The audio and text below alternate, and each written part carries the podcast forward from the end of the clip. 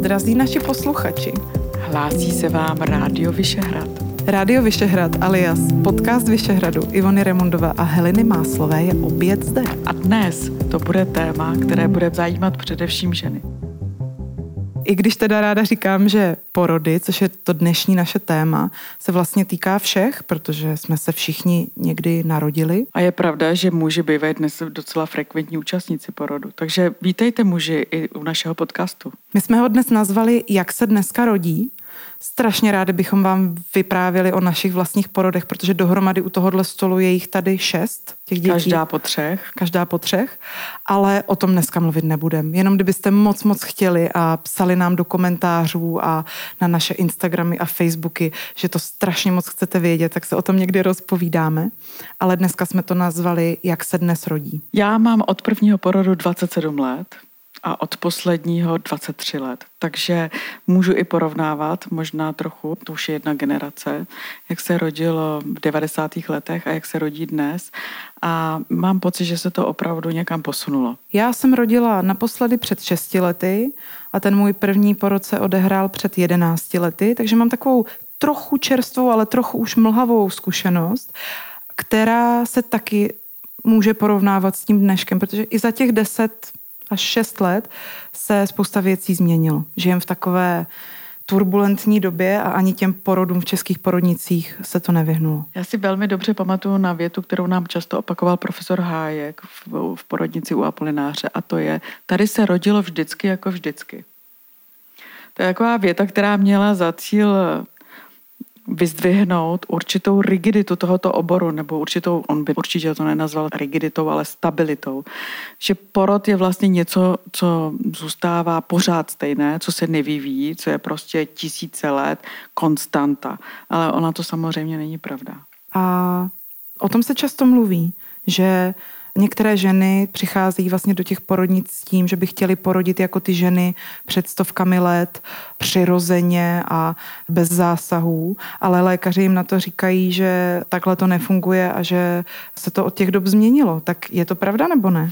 Právě. To tady se rodilo vždycky, jako vždycky, znamená tady se rodilo v 90. letech, stejně jako se rodilo třeba v roce 1970. To znamená, to vždycky vlastně znamená zkušenost jedné generace. Ale když se zeptáme, já mám ještě žijící rodiče, to jsou takový už skoro 90-tníci, kde se narodili, tak oni nechápavě zamrkají očičkama a řeknou, no jako kde bychom se měli jako narodit? Na co se to jako ptáš? A já řeknu, no kde jsi se narodil třeba tati? Kde jsi se narodil? A on řekne, v kuchyni. No a tahle ta generace lidí, kteří se narodili v kuchyni, ve světnici nebo dokonce ve chlívě, tak těchto lidí už mezi námi ubývá a už je tady většina lidí, kteří se narodili na nějakém porodním sále, aby se skupina žen teď opět vracela s těmi porody do svých obýváků, už ne do chlívu, ale do svých obýváků, ložnic, koupelen. A takhle vnímám tu největší, nejzásadnější změnu těch 90. let nebo teďka těch posledních let. No, to až posledních let. V 90. letech to byly opravdu jenom ty největší odvážlivé pionýrky, které se odvážily porodit mimo zdravotnických zařízení. Já je některé osobně znám a spočítala bych je asi na prstech jedné ruky. Takže to bylo opravdu, a většinou žili někde v zahraničí, anebo prostě vlastně se s tím někde seznámili, ne v českém prostředí, a měli tu odvahu, že většinou po nějakém hrozném prvním porodu v nemocnici, tak se teda rozhodli, že to risknou a že porodí doma. Ale to opravdu teprve začínalo v těch 90. letech, první pokusy o takzvané domácí porody. A domorodky jako taková určitá možná i filozofie, životní strategie se opravdu jako formovala teprve až po miléniu. Na první pohled pro mě to vypadá tak, že těmi největšími změnami v tom, jak se rodí dneska v České republice, je to, že u většiny porodů jsou tatínci, že spousta žen přichází do porodnice s nějakou představou, s nějakým přáním, ať už vysloveným nebo dokonce na papíře. To se pak jmenuje porodní přání nebo porodní plán. Porodní plán, to je obzvlášť vtipný. Obzvlášť vtipný porodní plán, to máme všichni rádi. A ta největší změna právě nastává tam, kde ty ženy už nejdou do té porodnice jako ponížené a nejdou tam v tom pocitu, že musí poslechnout všechno, co se jim bude říkat.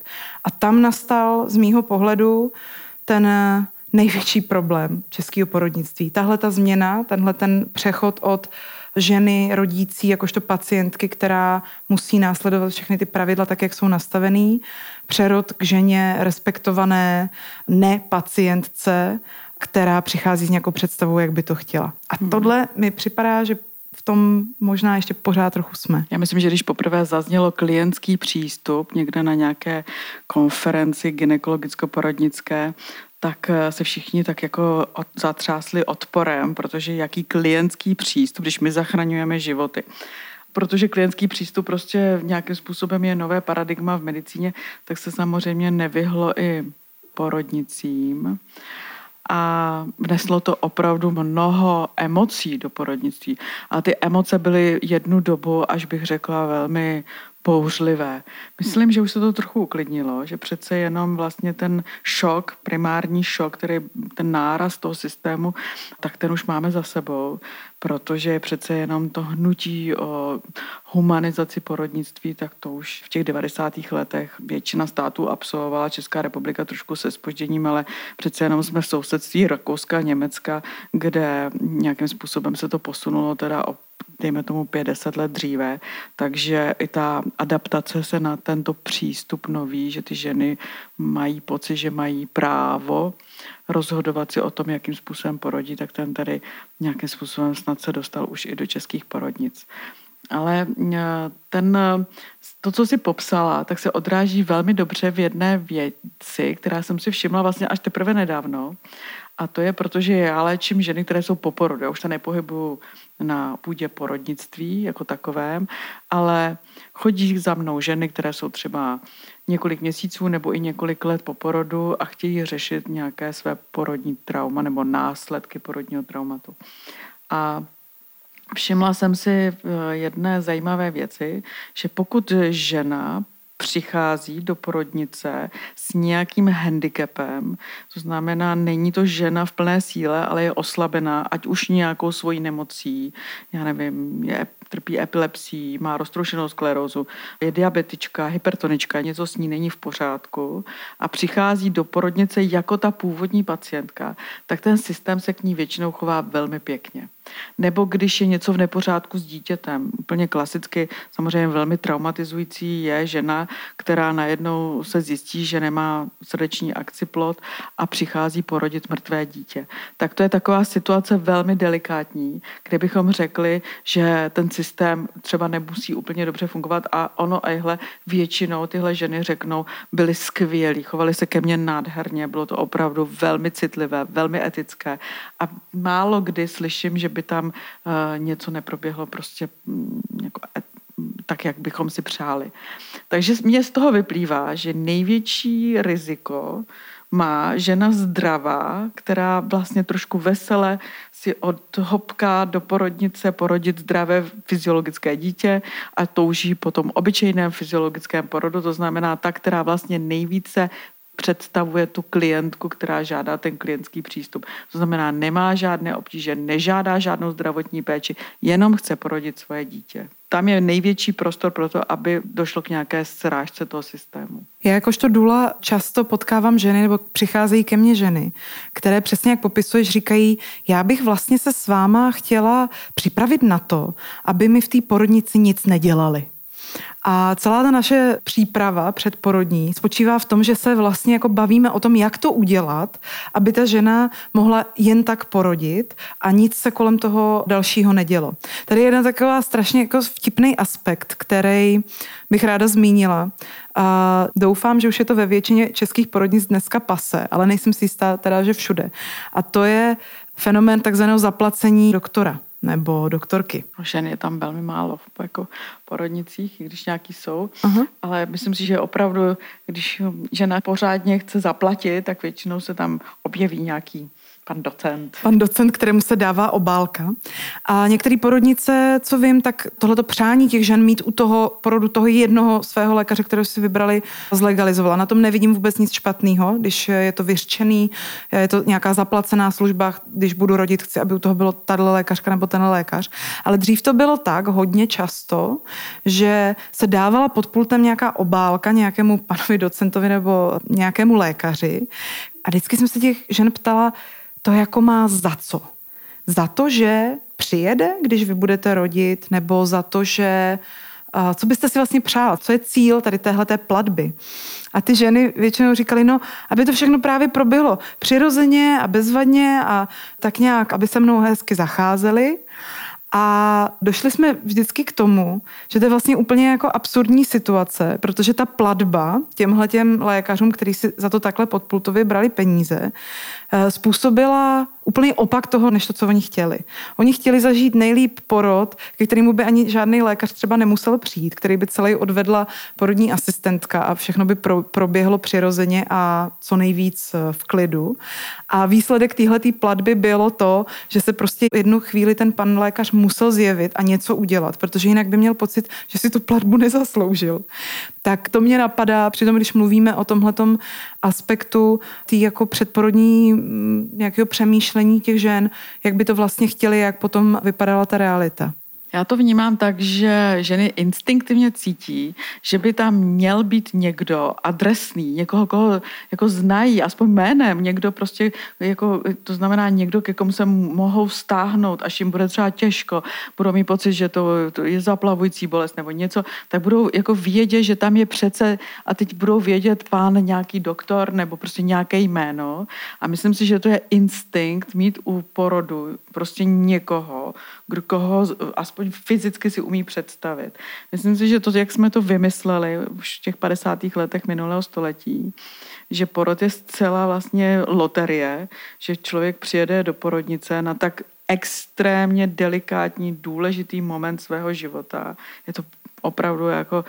Není moc důležitějších momentů v životě, než je první, zejména první porod. A tady na ten jako úplně vlastně nejcitlivější okamžik přijedeme a vůbec nevíme, kdo tam bude. Jestli to bude hodná sestřička, nebo trošku nějaká už vyhořelá sestřička, jestli bude vyspalá nebo nevyspalá, jestli třeba náhodou neslouží už třeba takzvanou pasonetku, to se dřív dělalo, že sloužila pátek, sobota, neděle a když jste přijeli v neděli večer do porodnice, tak jste věděli, že teda fakt máte problém, protože ty ženy prostě už byly úplně vyřízené. No a stejně tak třeba pan doktor, že jo, nevíte, jestli narazíte na jemného lékaře, empatického, anebo na nějakého prostě s pověstí toho, že se s tím takzvaně nemaže. A tahle loterie podle mě mnoho žen extrémně znervózňuje, zúzkostňuje a to je přesně to poslední, co u toho porodu chceme. Takže ta obálka je v podstatě zaplacení si pocitu, že tam prostě je ta adresná konkrétní péče konkrétního člověka. Ale tohle by šlo nějak vyřešit systémově. Myslím si, že to je ještě, že porodnictví čeká revoluce, určitá reorganizace, protože víme, že když ta žena má kontinuitu péče předporodní, porodní a poporodní, to znamená, je tam nějaká porodní bába, která prostě tu ženu nejlépe poznala ještě před porodem a ne, když ji vidí až jako při první době porodní a dokáže lépe odhadnout i psychiku té ženy, to znamená, dokáže lépe poznat, jestli to, že tady paní řve bolestí, tak jestli to je spíš jako psychická nějaká záležitost, anebo jestli paní opravdu jako se jí fyzicky něco děje, něco velmi závažného, tím pádem je potřeba prostě rychle nějak jednat a být ostražitější. Tak tahle adresná péče si myslím, že je meta, kam bychom měli směřovat. A určitě s tím souvisí i nápad, aby si ženy vodily svoje porodní asistentky do porodnic, ale to je taky tak velmi těžké prosadit a je to, co setkává se to s takovým jako odporem toho systému, že nevím, jak to dopadne. Jak dlouho na to budeme potřebovat? Já jsem nedávno četla takovou, vždycky se objeví nějaká novinka, která na první pohled je jasné, že není novinkou. A tohle byla zpráva o tom, že ženy, které mají poporodní trauma, tak to trauma je srovnatelné s posttraumatickým stresovým syndromem. A vypadalo to jako velké překvapení v těch médiích, ale ty i já víme z naší praxe, že to je opravdu vážná věc, o které je potřeba tady mluvit a že to tak opravdu vypadá pro ty ženy, že to není něco, co by se dalo smést větou, ale prosím tě, porodila jsem já, porodila si i ty, vždycky se rodilo, vždycky to bylo intenzivní. Co se vlastně děje v tom těle ženy, proč je tak citlivá, až přecitlivělá během toho porodního procesu, že je tak otevřená tomu, že nějaké zlé zacházení nebo to násilí porodnické, které se občas děje, se vlastně jako promění až v tenhle ten posttraumatický syndrom. Já tomu říkám hypersenzitivní okno. To znamená, ta bolest vlastně působí tak, že se extrémně zaktivuje amygdala a ta amygdala je v tu chvíli schopná zapsat s přesností každý vzdech, každý pohled, každé slovo, jako kdyby to bylo přes nějaký obrovský mikroskop, všechno je zvětšené. To znamená, sestra řekne, no to nevím, jestli takhle porodíte. A normální věta by byla úplně benigní, nic by neznamenala, nebo by se nad ní jenom třeba někdo už klíbnul. A někdy tyhle ženy tuhle větu jsou schopny zopakovat 20 let po porodu. Jo. Nebo vašemu miminku se nedaří dobře, když dýcháte takhle. To znamená takové ty klasické věty, které pracují s vinou a podsouvají té matce nějakou snahu vlastně tomu dítěti ublížit. Dítě ještě není na světě a matka už prožívá mateřskou vinu. Tak to jsou věty, které pak ty ženy vlastně prožívají jako v určité recyklaci toho tématu. A my to pak vidíme i na různých psychosomatických problémech, které mají. To hypersenzitivní okno, myslím, že těch hypersenzitivních oken v životě moc nemáme. Já si myslím, že to je samozřejmě rané dětství naše, kdy to znamená ta doba, kdy se potřebujeme nabondovat na matku, tam vzniká trauma separační úzkosti, který se s náma taky táhne až do hluboké dospělosti a někdy až do stáří. Pak je tam trauma, určitý hypersenzitivní okno puberty, kde jsme extrémně citliví na zpětnou vazbu, od většinou dcery od otce a pak od spolužáků. A pak je to ještě, dejme tomu, senzitivní okno prvního pohlavního styku. No a pak ale největší, pro mě 100% největší senzitivní okno je první porod. Kdy v momentě, kdy ta žena projde tím prvním porodem s pocitem, jo, dobrý, zvládla jsem to.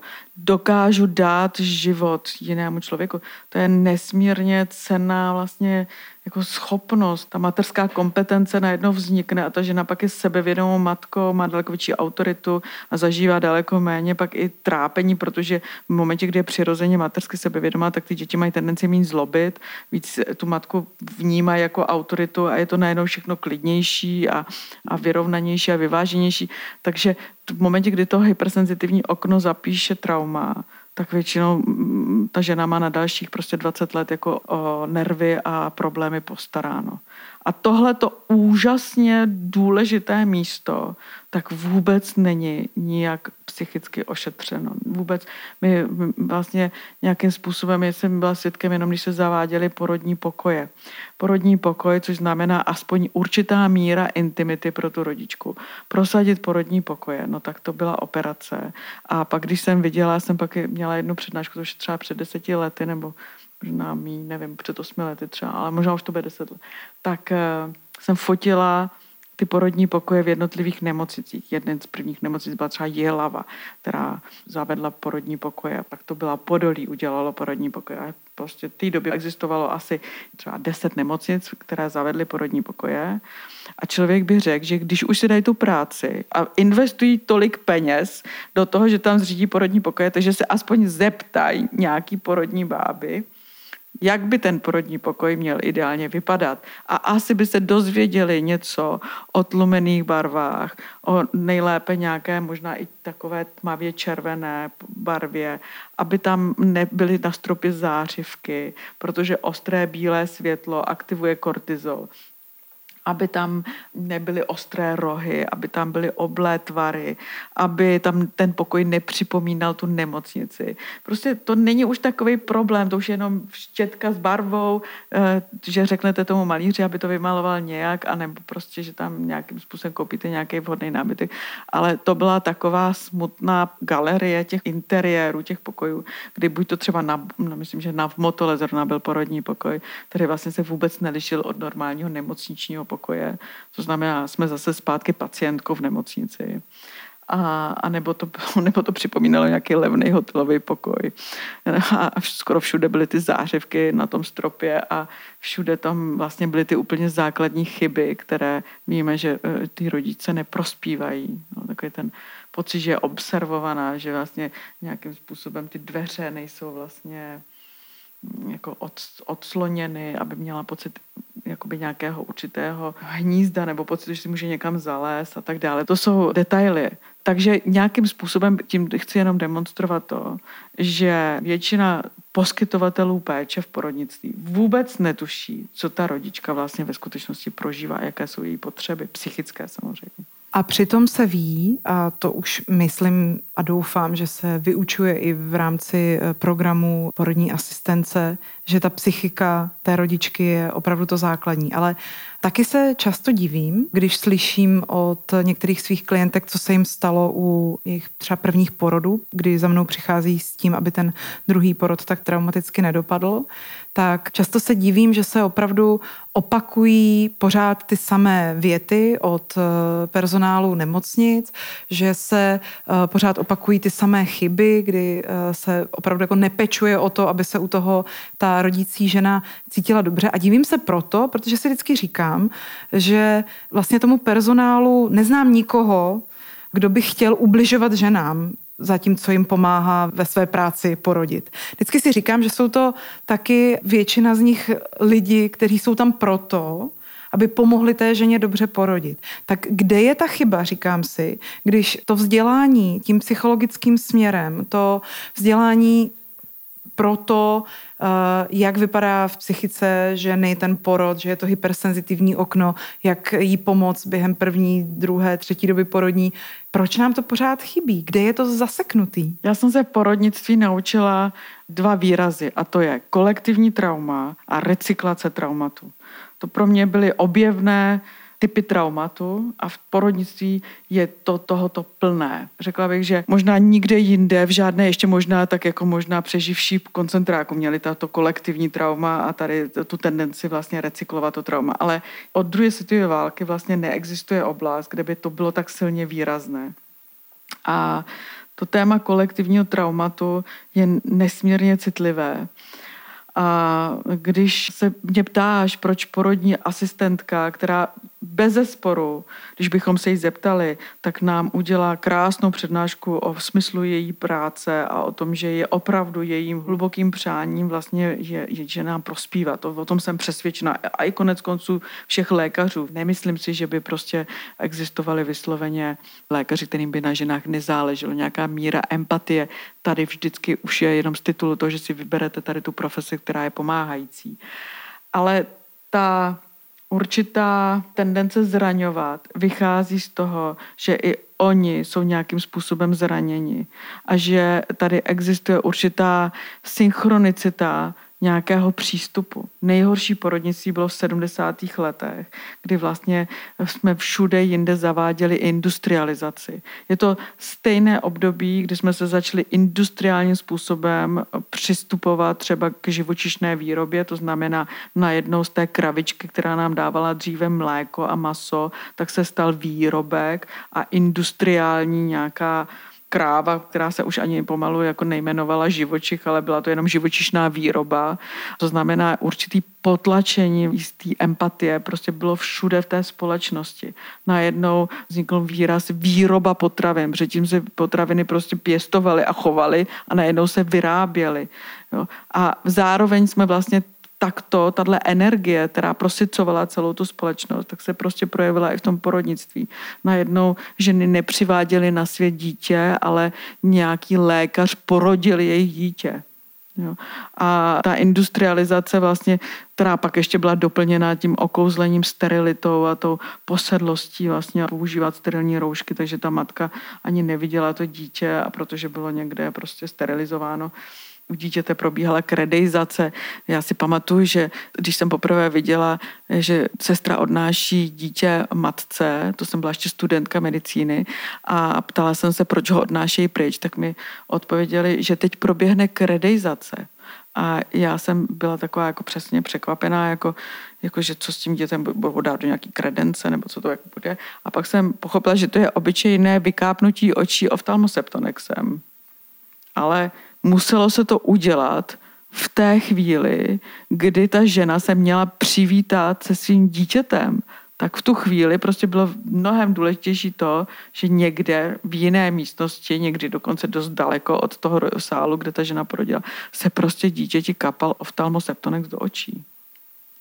A tenhle ten přístup vlastně, který je technicistní, potlačující nějaké psychické a emoční potřeby, tak způsobil určitou otupělost toho personálu, těch poskytovatelů péče. Já si to představuji tak, že když člověk pracuje, když už jsem použila to téma, prostě když pracuje v mlékárně a je to třeba nějaká mladá žena, dělá veterinářku nebo veterinárního technika, tak prostě musí svým způsobem otupět, aby to zvládla. A stejně tak porodní asistentky musí otupět, aby to vůbec zvládly. No to je něco, co sleduju při své práci každodenně, když jsem v porodnicích jako dula. Kolik toho času na tu svoji klientku mám já a jak moc se můžu empaticky napojit na tu rodící ženu a jaký prostor vlastně proto má ta porodní asistentka, která tam pracuje. V ideálním případě, v tom nejideálnějším, v nějaké malé porodnici v České republice, ta porodní asistentka, když tam zrovna nerodí víc žen, tak se opravdu může pohybovat velmi pomalu a mluvit velmi pomalu a být v takovým jako absolutním klidu kolem té jedné klientky a klidně tam s ní třeba i chviličku posedět a sledovat, jaký zrovna je a napojit se na ní a poslechnout si kromě těch ozev i její kontrakce a dívat se na ní a u toho sledovat, jaký je a potom ten porod nějakým způsobem vést s nějakým větším napojením.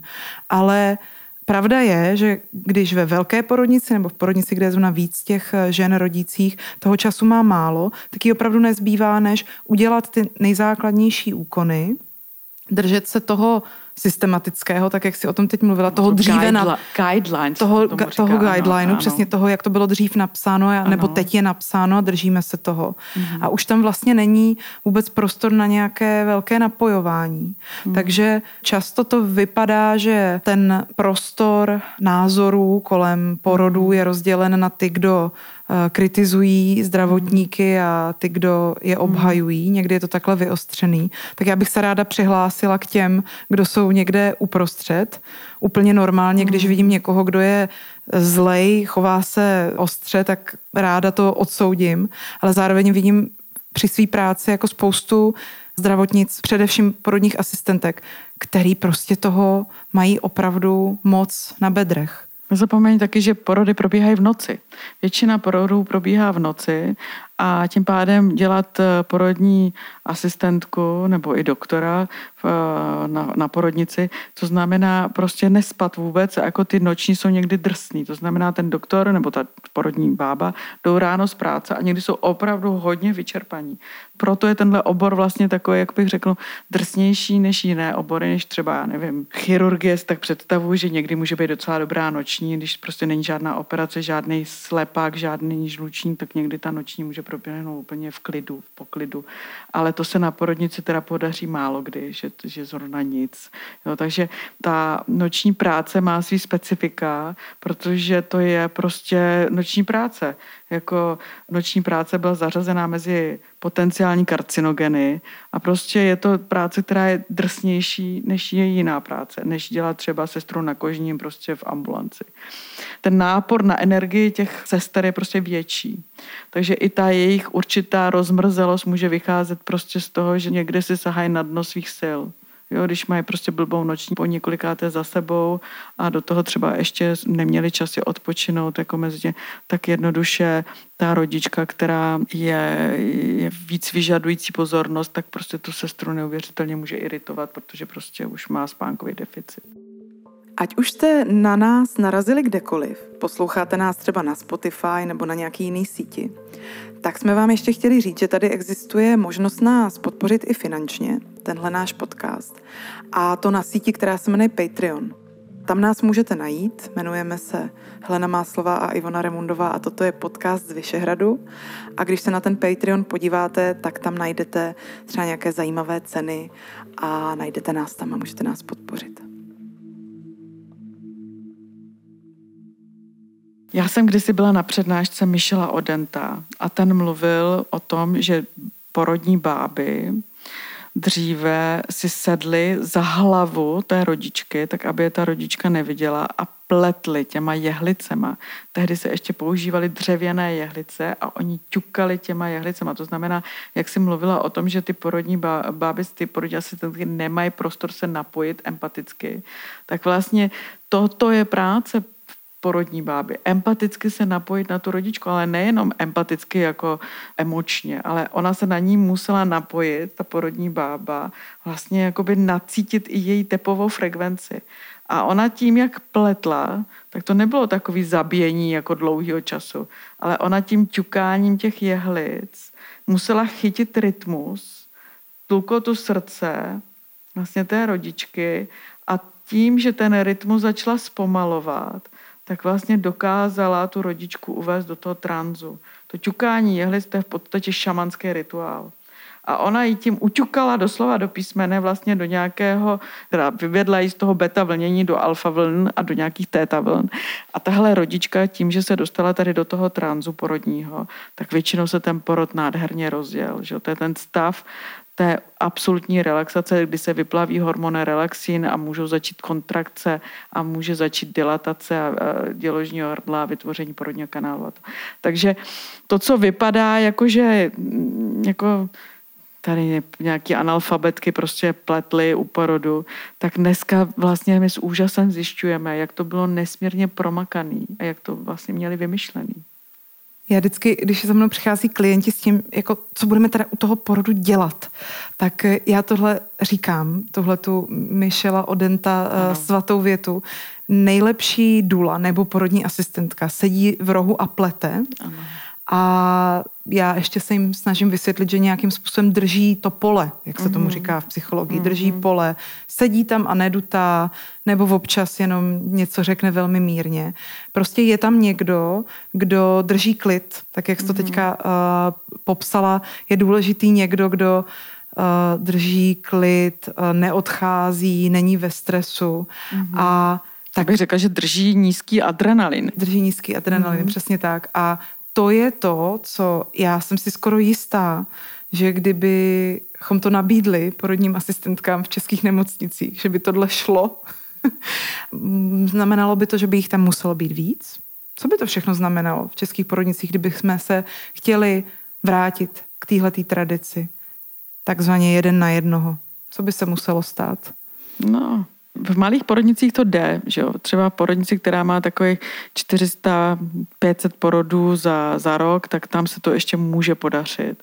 Samozřejmě v Podolí, kde je 5000 porodů, tak to si nedovedu moc dobře představit.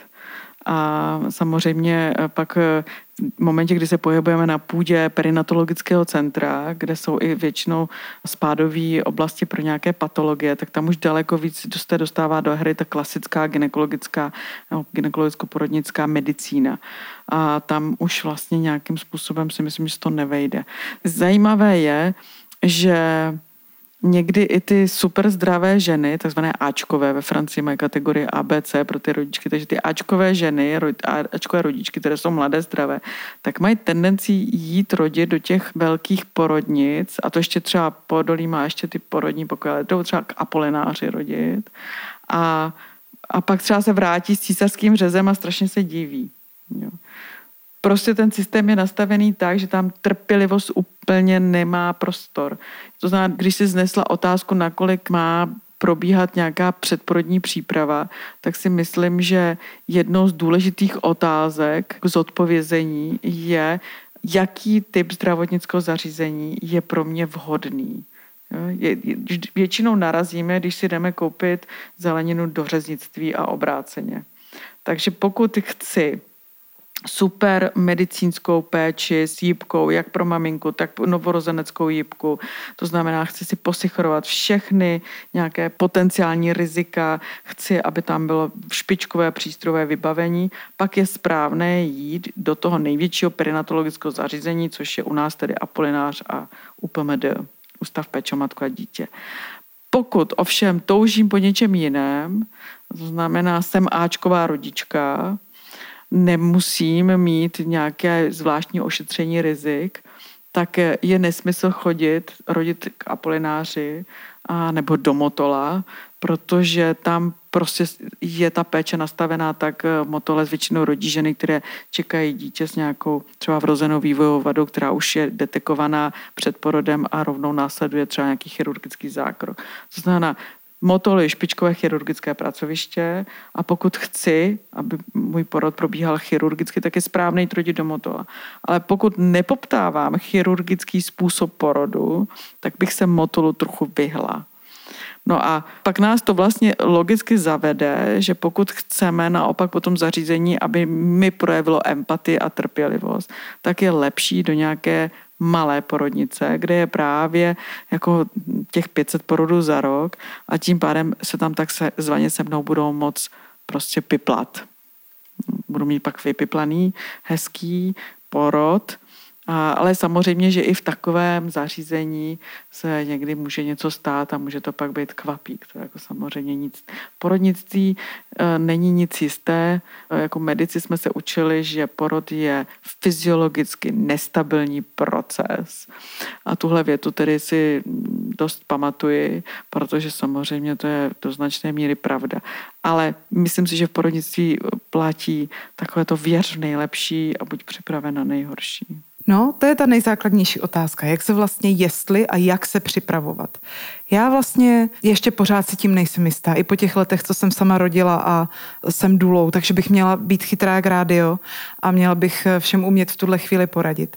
A přiznám se, že za mnou přichází ženy, kterým mám chuť poradit, ať si ještě něco dostudují, a přichází ke mně ženy, kterým mám chuť říct, víte co, už si vůbec nic nečtěte, jenom si odpočívejte a máte třeba dobře vybráno to místo a ty lidi, s kým tam chcete jít, a to už stačí, to, co víte.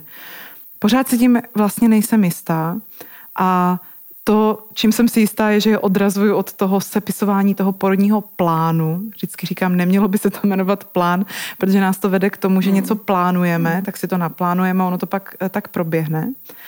A teď budu znít trošku chaoticky, ale ono to fakt pro mě k tomu patří, k tomu porodnímu procesu, nebo k té přípravě k tomu porodnímu procesu. Takže na jednu stranu říkám, nic si neplánujte, na druhou stranu neříkám, nic nechtějte vědět. Pořád se takhle pohybuju od stěny ke stěně a s různýma klientama se o tom bavím různě. Jo? To, jak je to nestabilní proces, tak to mávalo i s tím, jak vlastně u koho vypadá ta příprava. Co vím je, že porod v životě každé ženy není úplně něčím jiným, než do té doby zažila. A tím se taky ty ženy snažím uklidnit. Některé porodní asistentky dokonce mluví o jakési hodině pravdy, kdy se vlastně, jak jsme hypersenzitivní, tak se zároveň ale ukazují a projevují naše nejhlubší vlastnosti, nějaké zapeklitosti, strachy, anebo i třeba dynamiky ve vztahu muže a ženy, který spolu u porodu jsou.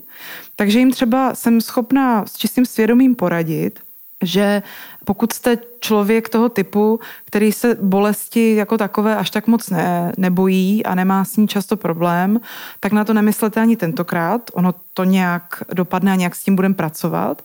A pokud o sobě víte, že bolest je pro vás opravdu nesnesitelná záležitost a že se jí v životě snažíte vyhnout, jak jen to jde, tak pak je dobrý třeba přemýšlet o tom, jak tu bolest budete u porodu tlumit. Že vlastně je taky jako dobrý ten porod vnímat jako nějaký prodloužení nebo prohloubení jako tendencí a dynamik, které nás v tom životě provázejí. No, říkáš to jasně, perfektně, protože my jsme do této doby, do této chvíle mluvili jenom o poskytovateli péče, ale porod, tam se potkávají dvě energie. Na jedné straně je nějaký poskytovatel péče a pak je příjemce péče, to znamená, je to 50/50. Když se tyhle ty dva elementy potkají v nějaké shodě a důvěře, tak to proběhne dobře. Ale v momentě, kdy přichází žena, která nedůvěřuje tomu systému, to znamená je ostražitá a ten systém načte tuto ženu jako nedůvěryhodnou, tak máme cestu k blbému porodu. A většina žen nemůže trávit své těhotenství tím, že bude přemýšlet o tom, jak je ten systém vadný nebo nedokonalý, neschopný a tak dále. Ale těch 9 měsíců je o tom, že ta žena se má připravovat na ten důležitý moment svého života prací se sebou. To znamená, když bychom tady seděli s nějakými porodníky a řekli bychom jim, tak co, jak se rodí dneska, tak oni by nám řekli, no ty rodičky, to dneska to víte, jako to dřív ty ženský všechno vydrželi, ale dneska ty ženský, no to jsou hysterky. Jako to jako, buď jsou přesportovaný, takže nedokážou se vůbec uvolnit, nebo jsou to takový prostě bývalý anorektičky, takže prostě jako nemají vůbec žádnou výdrž. Prostě je to jako špatný. To znamená, nějakým způsobem nejenom, že změní porodnictví, ale skutečně se mění i ta rodící žena.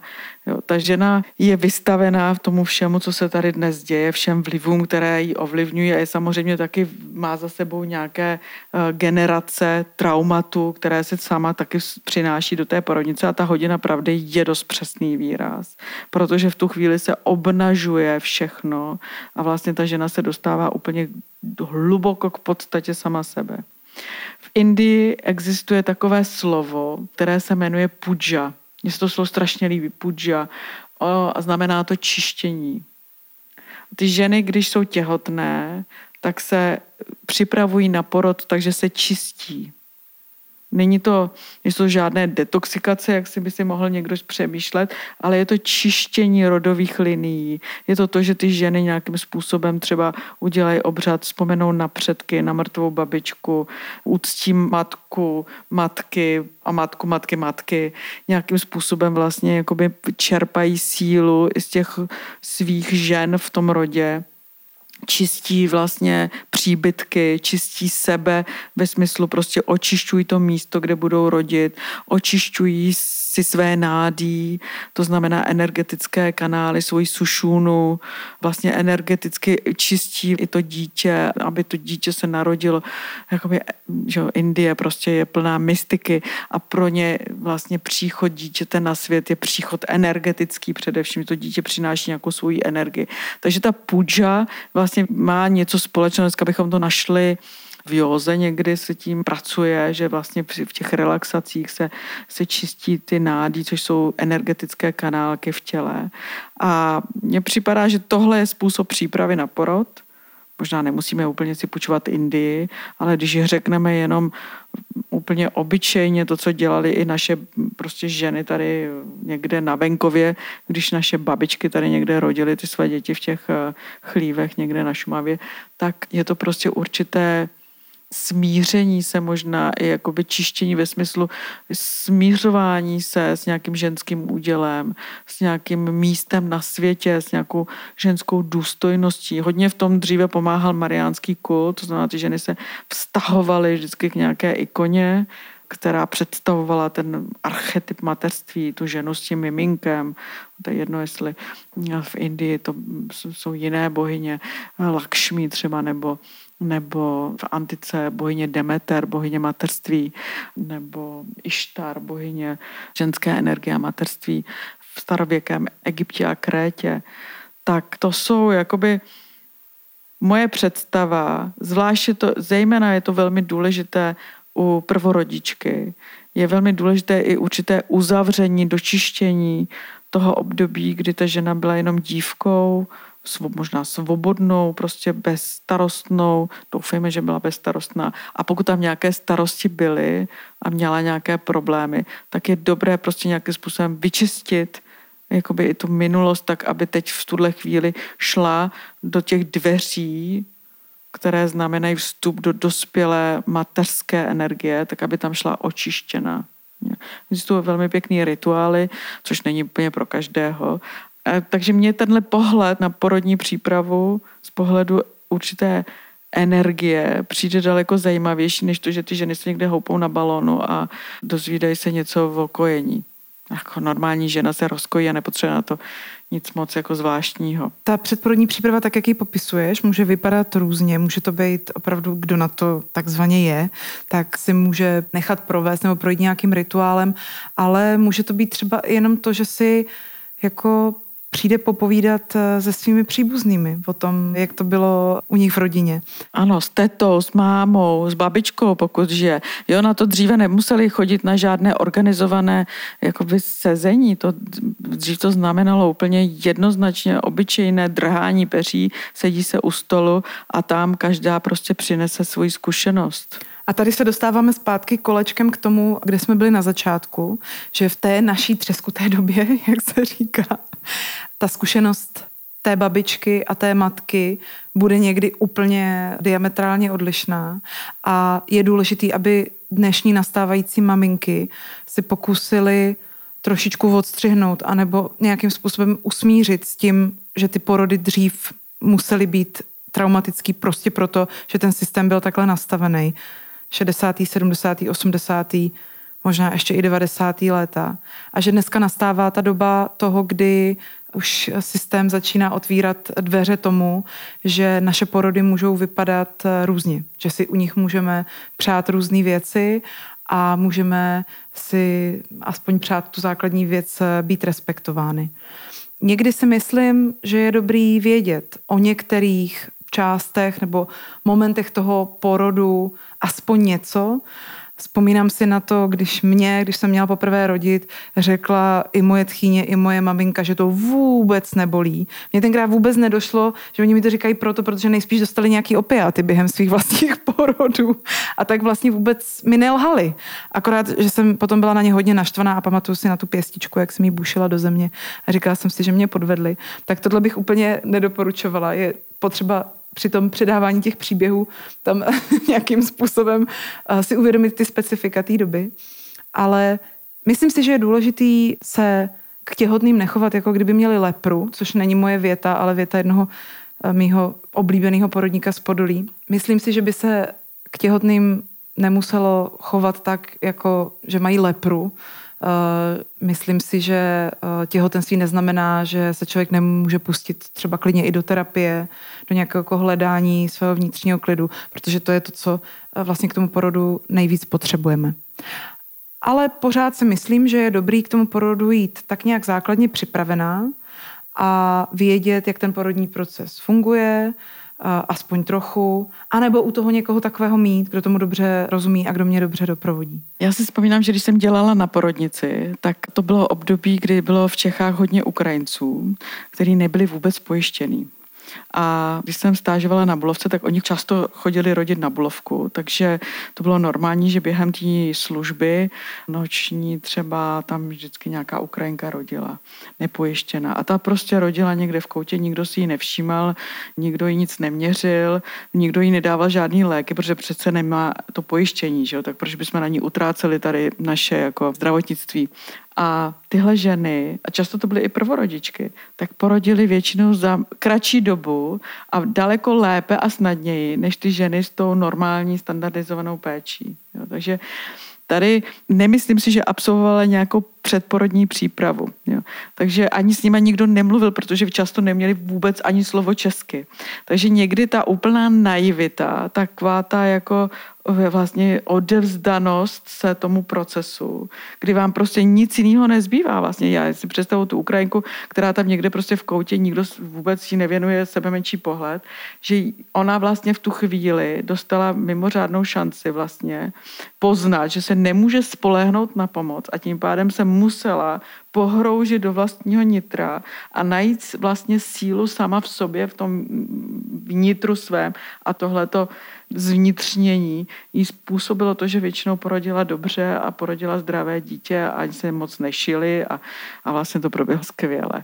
Tady je ten jeden pohled na to, do jaký míry ta nepoznamenanost, ta naivita dokáže tu ženu vlastně ochránit, protože nejhorší, co se může stát, je, když ta žena si začíná studovat patologie. Takže u porodu se může stát to, taková je úmrtnost, tady to preeklampsie, tady zastavený porod, to se mi stane, když mi dají oxytocín, tohle se mi stane, když mi udělají Hamilton, forsírovaný porod, a už vlastně vytváří všechny ty scénáře, v podstatě má rychlo kurz porodnictví, takže ví, že když toto, takže tady je ta kauzalita těchto komplikací a už ví, kam to všechno může jako jí dovést a v tuhle chvíli, v momentě, kdy to nejde teda tím ideálním směrem, tak se extrémně zvyšuje její úzkost. Jo. Tím přemýšlením nedokáže dosáhnout toho přirozeného porodního tranzu. Takže já, když se mě ptáš, nakolik ta porodní příprava by měla být jako... Tak já si myslím, že porodní příprava by měla být vlastně taková jako sebepéče, sebezdílení, seberozjímání, ale ne úplně hltání informací. Tohle zní jako dokonalá reklama na náš předporodní kurz, nebo spíš naše předporodní setkání, které čas od času pro ženy připravujeme. Pro ty z vás, které by to zajímalo, tak můžete sledovat náš Instagram, nebo náš Facebook, nebo náš web podcast.vyšehradu.cz, kde vás při tom předporodním setkání nebudeme připravovat na ty patologie, to už jste slyšeli, ale spíš na to, jak tím svým předporodním a porodním a taky poporodním období projít co nejlépe a co nejklidněji. A co nejvíce sebevědomě. Děkujeme moc za poslech. Toto není naposledy, kdy se bavíme o porodech. Máme ještě toho hodně co říct, ale pro dnešek se s vámi loučíme od mikrofonu z Rádia Vyšehrad, jak si děláme legraci, ne, z podcastu z Vyšehradu, Ivona Remundová a Helena Máslová.